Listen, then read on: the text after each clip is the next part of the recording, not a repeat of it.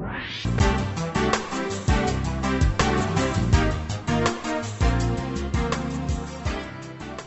Welcome to Emotional Savvy, the Relationship Help Show. I'm Dr. Roberta Shaler. If you're ready to increase your confidence in conversations and conflict, deepen your self awareness, expand your connectedness, and enrich your relationship with yourself and other humans you care about, and even those you wish you didn't, you're in the right place. Enjoy today's episode.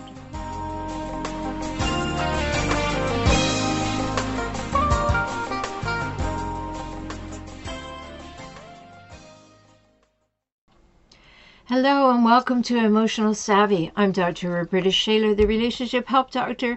And as usual, I'm delighted that you're here because you want to learn about how to have the best relationships in life the ones with yourself and the ones with other humans. You also want to know how to recognize humans that you maybe would be better off not spending so much time worrying about or having in your life.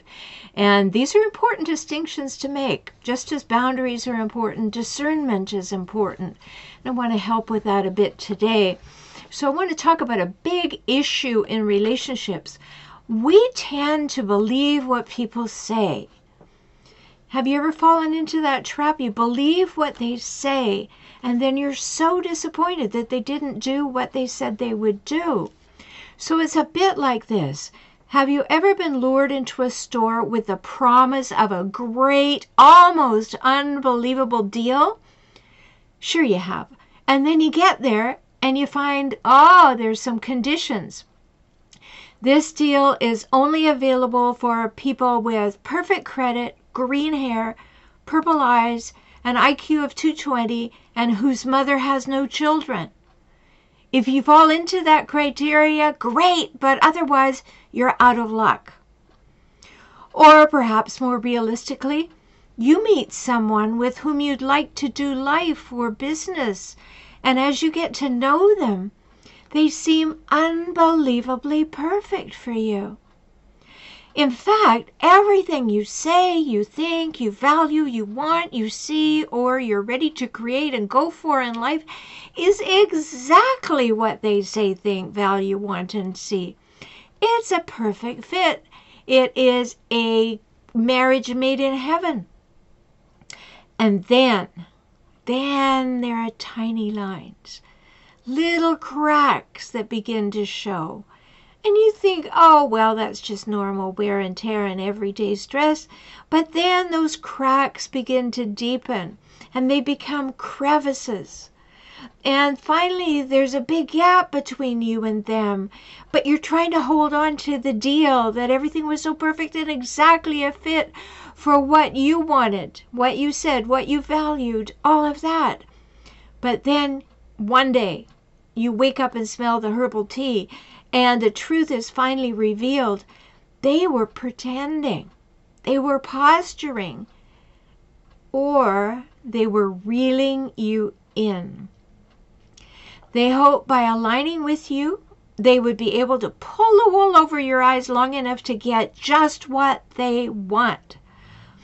And at first, you can hardly believe that their doing is not what they say they valued.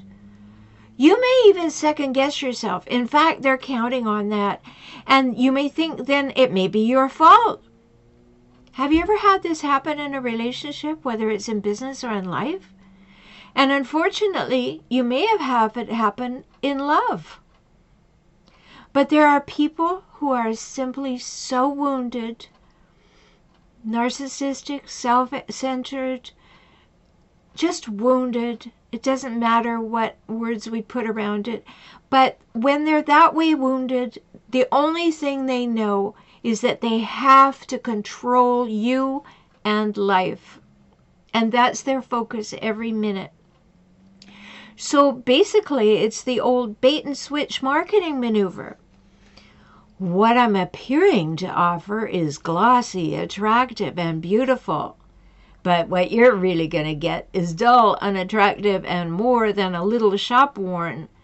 In fact, it will be just what you didn't want, but come on in anyway and buy, buy, buy. So, what can we learn from this? People will say anything. What we need to bring ourselves to know, and we don't like it, it's difficult because we want to think the best and believe other people. But what we need to bring ourselves to know is that there are some people who will always show us who they are by their behavior choices. And how they'll show us who they really are by their behavior choices is it won't be the same as who they said they were. And it doesn't really matter what folks say because their behavior tells us all we need to know about them. You get that? We've got to be believing behavior, not the words. If the behavior lines up with the words, great. This is terrific news. It's wonderful. This is a great relationship to be in. But if the behavior does not line up with the words, is not in alignment with what they say they value and they want and who they are, then their behavior is screaming at you and you must, must, must listen. So here's a little example that might add something to your thoughts. I was giving an eight week seminar program through the summer. And as I walked to the parking lot, uh, across the parking lot to the class, I could see the participants standing outside with one another and they were all talking. It was a lovely summer evening and they were waiting for me to open the door. So as I'm walking across the parking lot towards them, one woman spotted me and she said in a really loud voice, I really meant to come last week. And I said quietly, No, you didn't. And she was really, really, really excited. And she said, No, yeah, I really meant to come last week. And I said, and I was getting closer to at this point, I said, No, if you had meant to come, you would have come. Meaning to is just another way of justifying your behavior with hindsight. Meaning to is meaningless. So when someone tells you they meant to do something, you have to really think does this person usually do what they say? In which case you might believe that they just forgot. But if they're always promising things to change, to be somewhere, to do something, and they don't do it, but then they said, Oh, well, I meant to, don't believe them. Believe the behavior. So after we got into the building on that seminar night and everyone had heard what I said to this woman, we had a great, insightful discussion about all this before our classwork began because it's worth thinking about.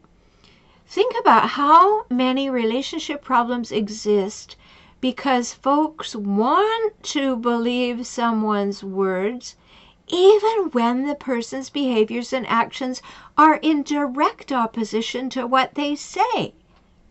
We just wanted to believe it because we like what we heard, but we have to open our eyes and see what we see. So, what we do tells people who we are. And people will never fail to show us who they are, regardless of what they say. And I bet right now you're beginning to think of examples in your own life where you bought into what someone said and then their behavior did not bear out what they said. Because often we so want to believe their words that we justify their behavior so we don't have to deal with the truth that they're showing us. And that's not wise. I know you don't want to have to confront maybe you you have a loathing of confrontation you don't want to have to ask questions you don't want to appear to make somebody wrong but you have to make good judgments and decisions for yourself. And when you see that somebody's behavior doesn't match their words big red light should be flashing. No no examine this examine this examine this it's not in alignment. It is not good. So even though you want to believe their words so you can justify their behavior, in the face of their behavior that is not in alignment with their words, you have to believe the behavior. Trust what people show you, not what they say, and not what you want to hear we get tricky, you know. We try and hear what we want to hear when we don't want to solve a problem or even recognize a problem. It's hard earned and hard learned to really begin to believe the behavior of other people especially when you're dealing with hijackals, those relentlessly difficult people, because their whole thing is to be a chameleon. Their whole thing is to sweep you off your feet, whether it's in business or in life or in love, sweep you off your feet, make you believe that they're the best thing since sliced bread, your soulmate, the perfect partner, and then they get you. And as soon as they get you, you're in a gotcha because they start showing those cracks and crevices I mentioned earlier, and you keep wanting to say, oh, well, it's just a little bit different. Oh, they only did it once. Oh, twice. Oh, 14 times. No, I know you're good hearted and you want to believe their words, but please don't. Please, please believe their behavior. It will help you not waste time, energy, or life it will help you see what's in front of you and make a new decision in favor of yourself. So, to have emotional savvy, you need to believe the behavior, not the words. Got it? Good. I'm Dr. Roberta Shaler. If you enjoy this program, please invite other people to come and join you. If you'd like to support the work, you can do that for one, five, or fifteen dollars a month at patreon.com P-A-T-R-E-O-N dot com slash Roberta Shaler, R-H-O-B-E-R-T-A-S-H-A-L-E-R. Love to have you do that because when you're a patron at $5 a month, you have access to my secret group where I answer questions and respond to your needs. Also, Find me at forrelationshiphelp.com, F-O-R, relationship, H-E-L-P.com, and go to my YouTube channel by the same name, For Relationship Help. I hope that now you'll be on the lookout for behavior and not being fooled by words. Talk soon.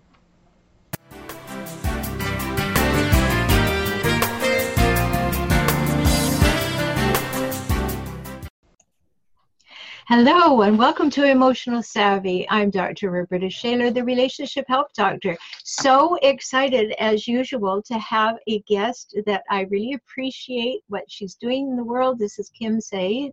She has written so many wonderful things, and I'm sure you'll learn so much more about her and want to read what she's written too. Welcome to the program, Kim. Thank you so much for inviting me, Dr. Shaler. I was really excited to get your invitation. I know this is going to be a lot of fun.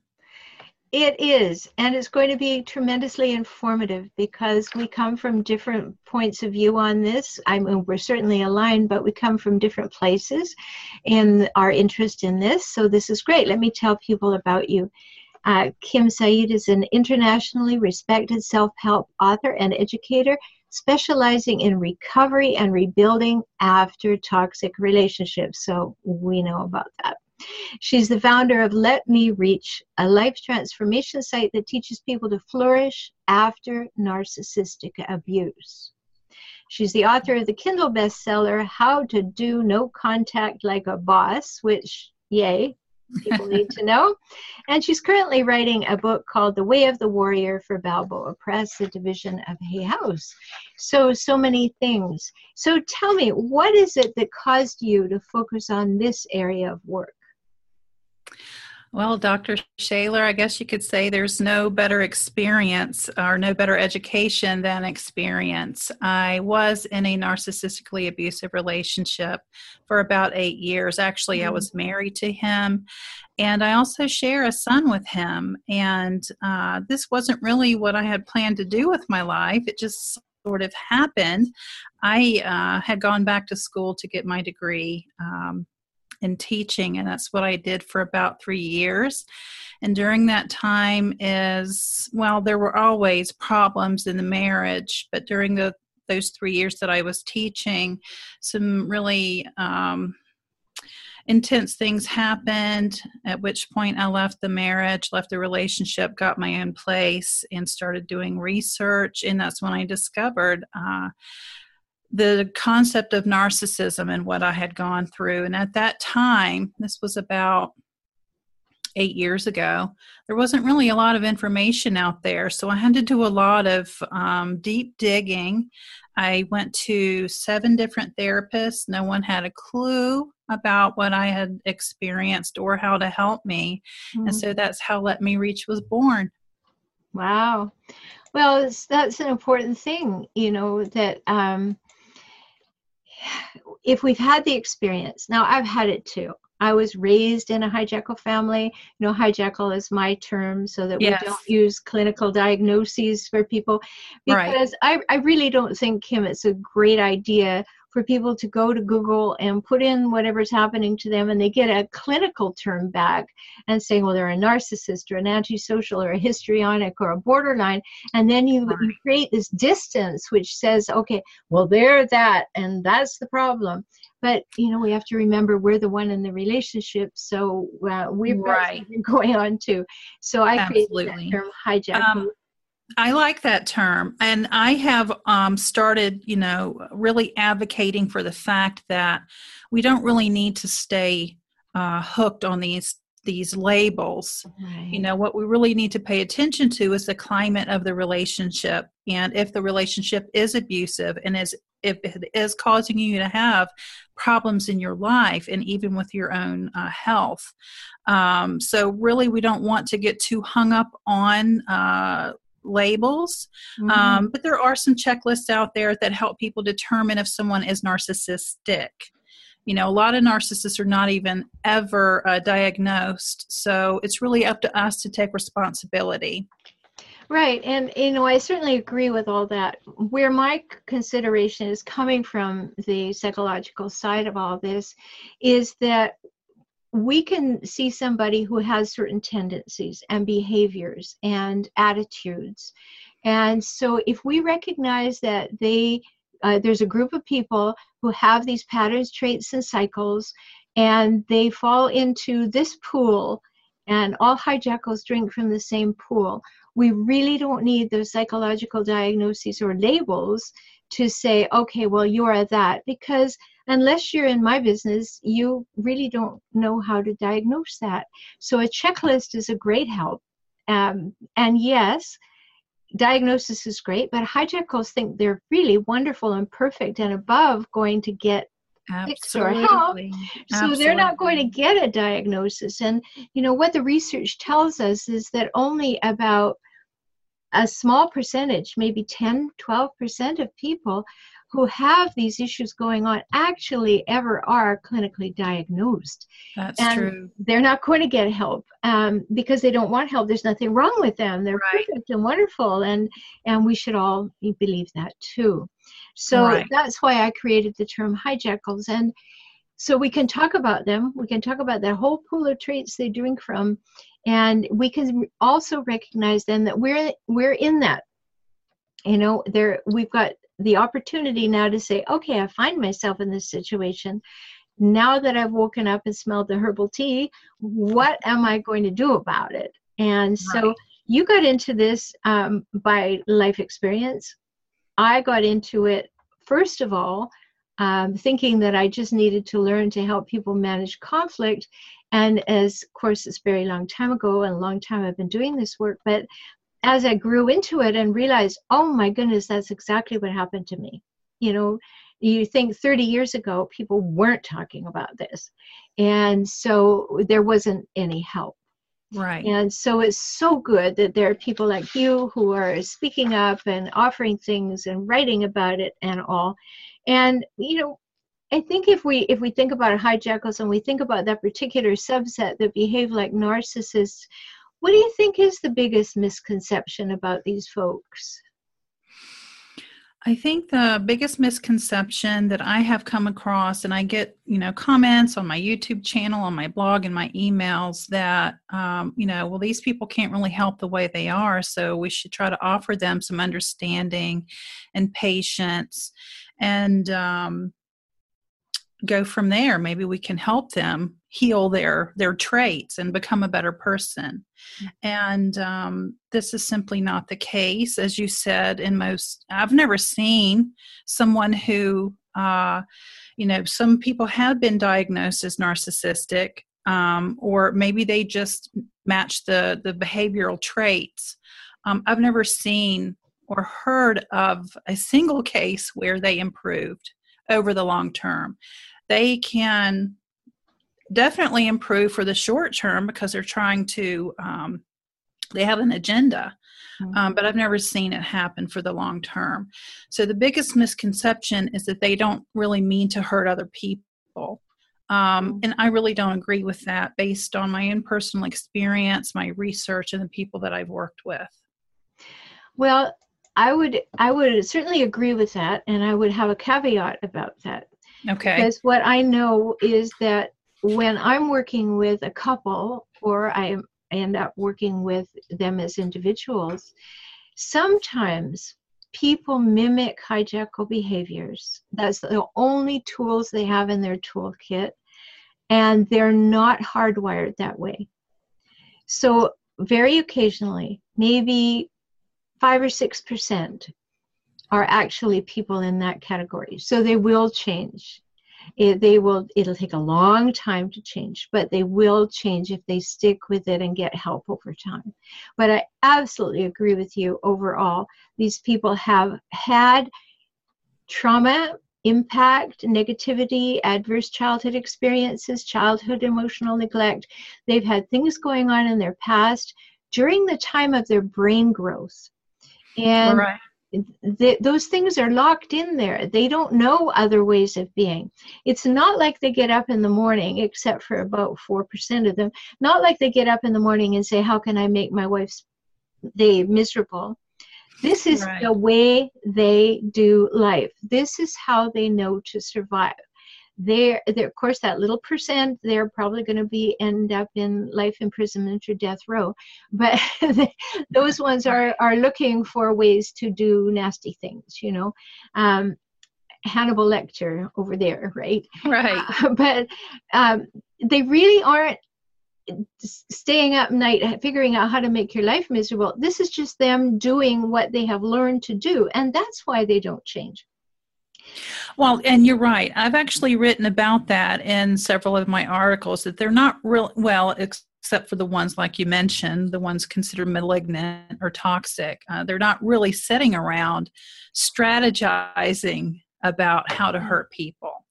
But it's certainly not unintentional, meaning that they don't care that they're hurting people, the people uh, that are close to them in their circle. And they're certainly at least in my experience, not sitting around wondering, how can I be a better partner? How can I be a better friend? So, yeah, I agree with you on that. Yeah. Well, you know, it, we, we want to be, we're good people. Most people who get involved with hijackals are good people. They and are. they want to be compassionate. They want to go the extra mile. They want to help and nourish and nurture. They want to be supportive. They want to be that compassionate person who will be there and, and demonstrate that. And so they are that.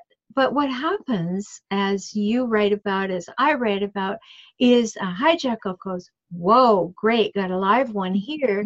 I'm just going to keep pushing and pushing and pushing and pushing and get more and more of what I want, and and that'll be perfect. Absolutely. Yeah. And there's not going to be much reciprocation unless they want something or they're hoovering, you know, the term that we use to try to get someone back in the relationship. Mm-hmm. And they're very good at that because if they have not got enough supply in the wings, and let's put a caveat in here for everybody hijackals have supply. They either have actual supply or prospects that they've been grooming. So they can go somewhere else if you don't give them what they need.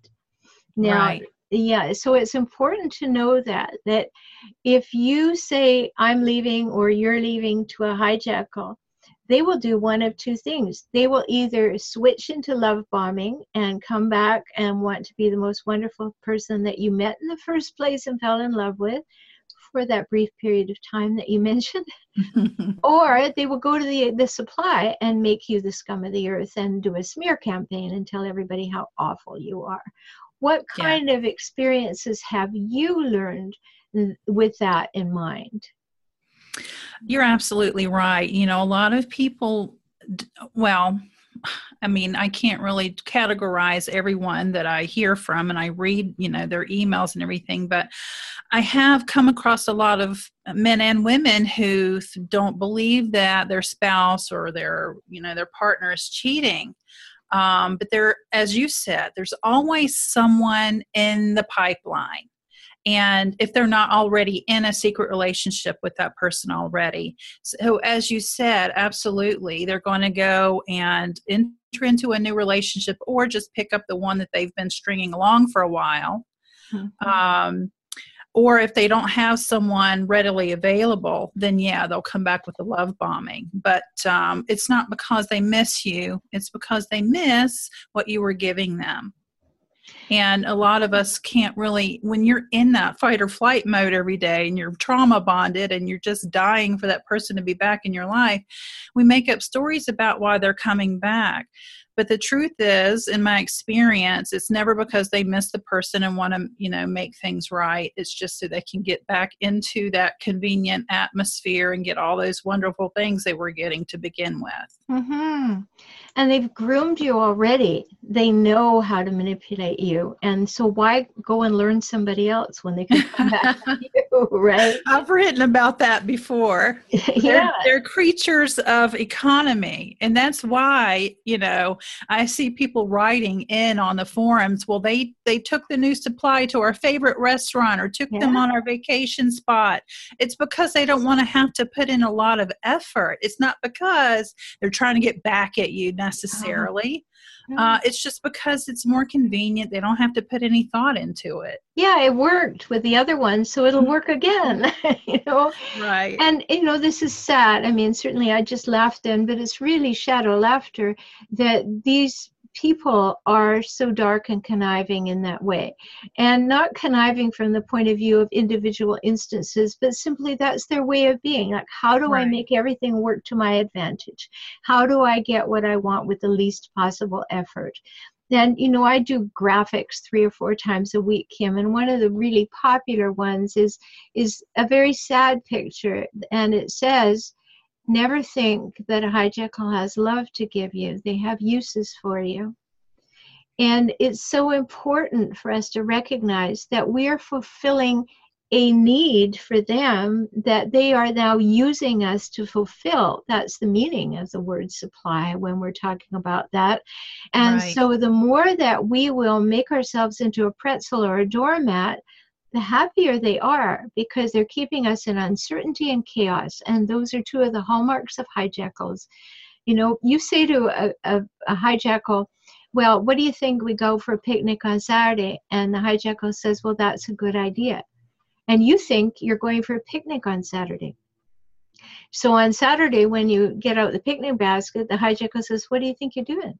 Well, you said we could go for a picnic today. No, I just said it was a picnic was a good idea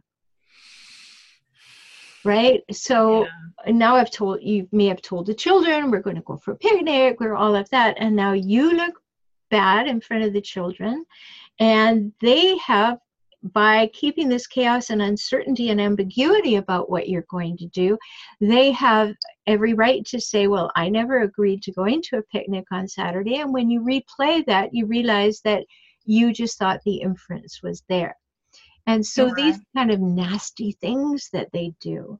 So I think it's important. Um, you know, you you mentioned that there's a real story there about underneath what people believe are empathic narcissists, which seems like a complete oxymoron. Can you talk it about does. that?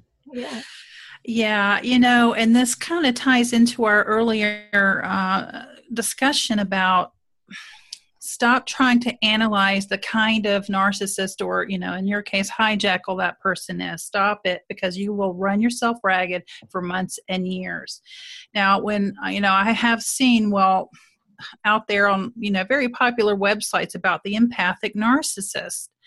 And um, you know people have all these different uh, descriptions and explanations and definitions about that so, we want to talk about the three basic kinds of empathy, which is the emotional empathy, where we can feel another person's emotions. If they're upset, maybe they lost a pet, we can feel that that pain.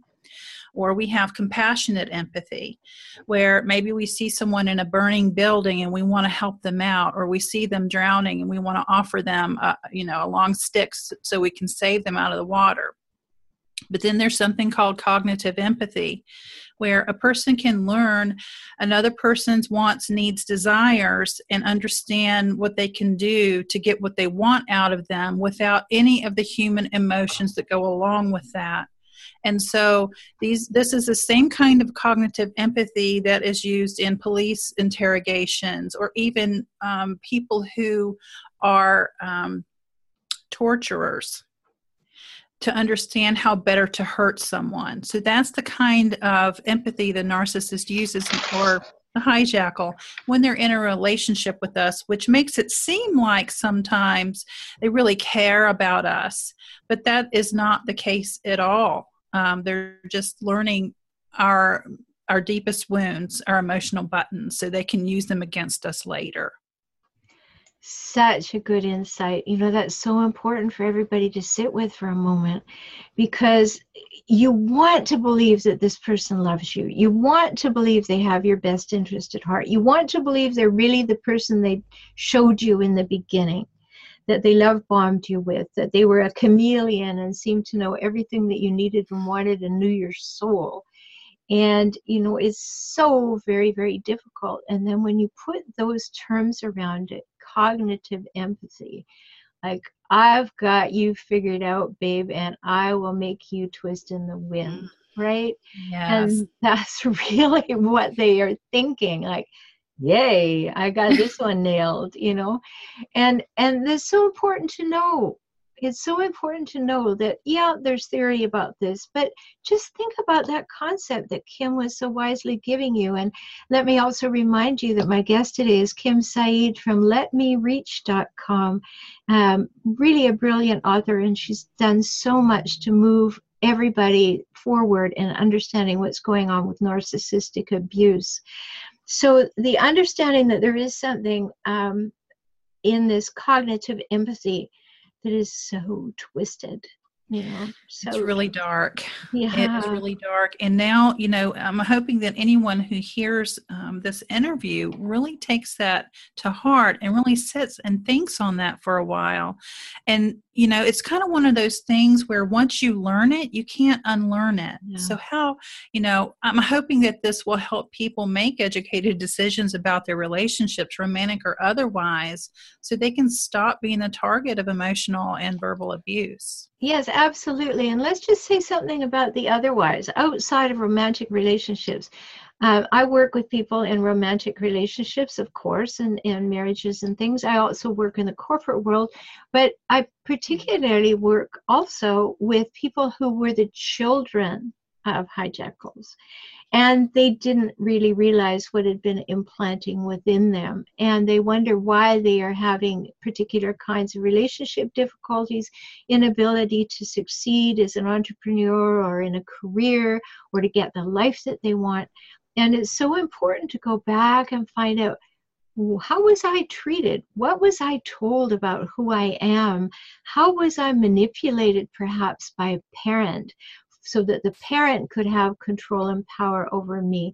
What what's your insights around being from a home where a hijackal was a parent? I think it's good that you brought that up. Uh, I think that abusive parenting or neglectful parenting certainly uh, instills trauma in a young mind that does affect them basically for the rest of their lives unless they um, are, you know, are not really willing, but they're just unaware that this is the dynamic they had growing up.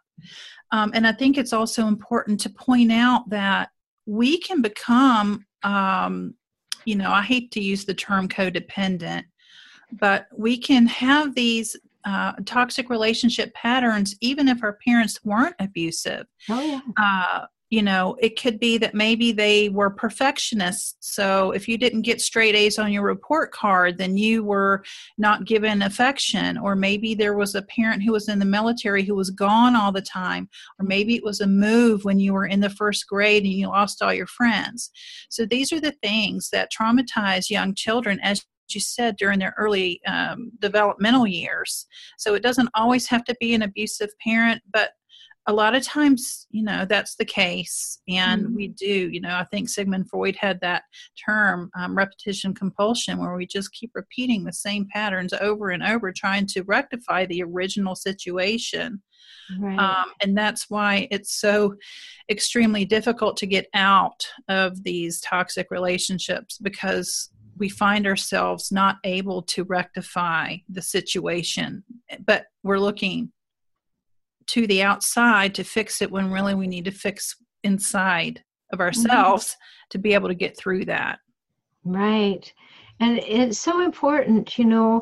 I, I did a video this morning about don't beat yourself up if you find that you've been in a relationship with a hijackal or a narcissist or you know any one of these people with these traits and patterns.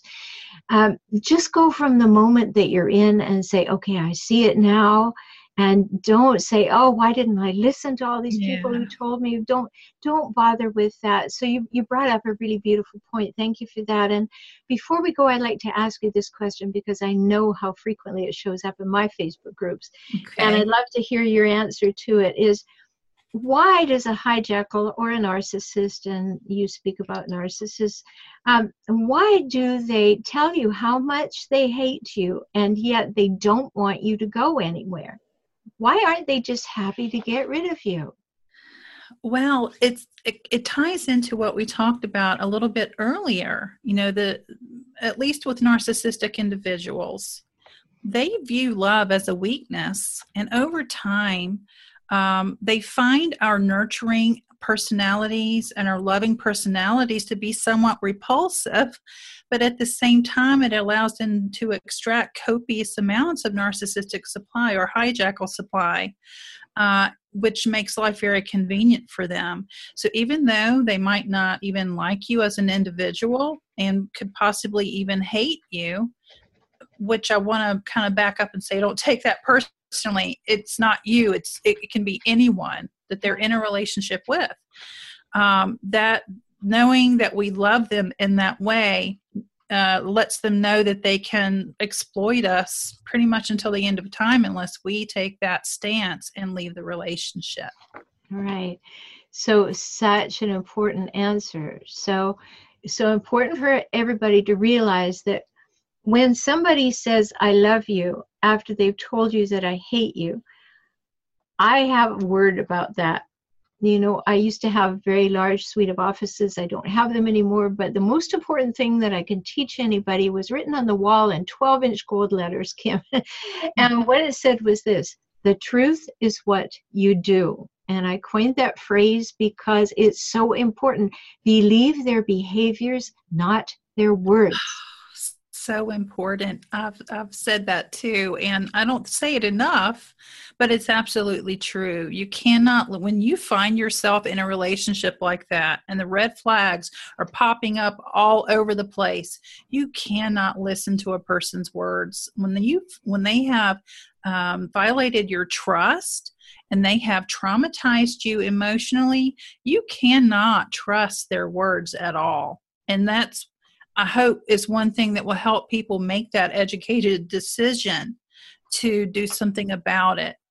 You know, mm-hmm. it's not you know we can't take the responsibility for having been abused like that but once we realize what's happening it is our responsibility to then do something about it yes and remember what i said earlier we can't do anything about it till we have that moment you know and there is usually for somebody a uh-huh. defining moment that all of a sudden Absolutely. all the fog clears and they go oh no. Yeah. Right? And no matter how many voices from the past come chiming in at that moment they told me they told me they told me it's not until that moment happens and that's your moment when you can do things differently. Right. And and knowing that you know, really coming to that moment when finally the penny drops and you say, no more. I get it. No more. And so you've shed some really great light on this, and you do that in your work. Remember, everybody, go to letmereach.com and uh, find out all the good that Kim has for you there. She has a free gift, and that is the Beginner's Healing Toolkit. You can find it on our website, and you will find the link for it in the show notes for today's show, so you don't have to worry that you won't find it easily. Do you have a few words of wisdom to leave everybody with today?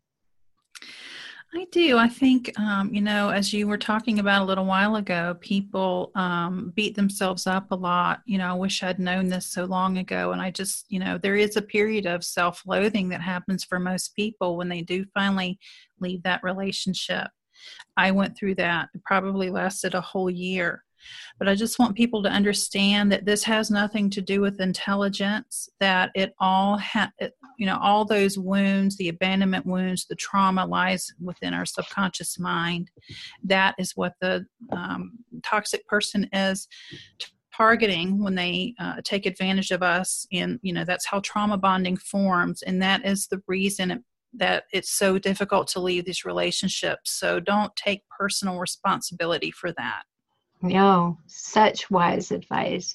And thank you so much for being with me today, Kim. No, thank you for inviting me. It was a pleasure. I've been talking with Kim Saeed, and she is a um, self help author, and she has Gold for You, specializing in recovering and rebuilding your life after toxic relationships. Find her at letmereach.com. I'm Dr. Roberta Shaler, the Relationship Help Doctor, and if you want to interact with me, go to forrelationshiphelp.com, F O R, relationship, H E L P.com, or my YouTube channel by the same name, For Relationship Help. Talk soon.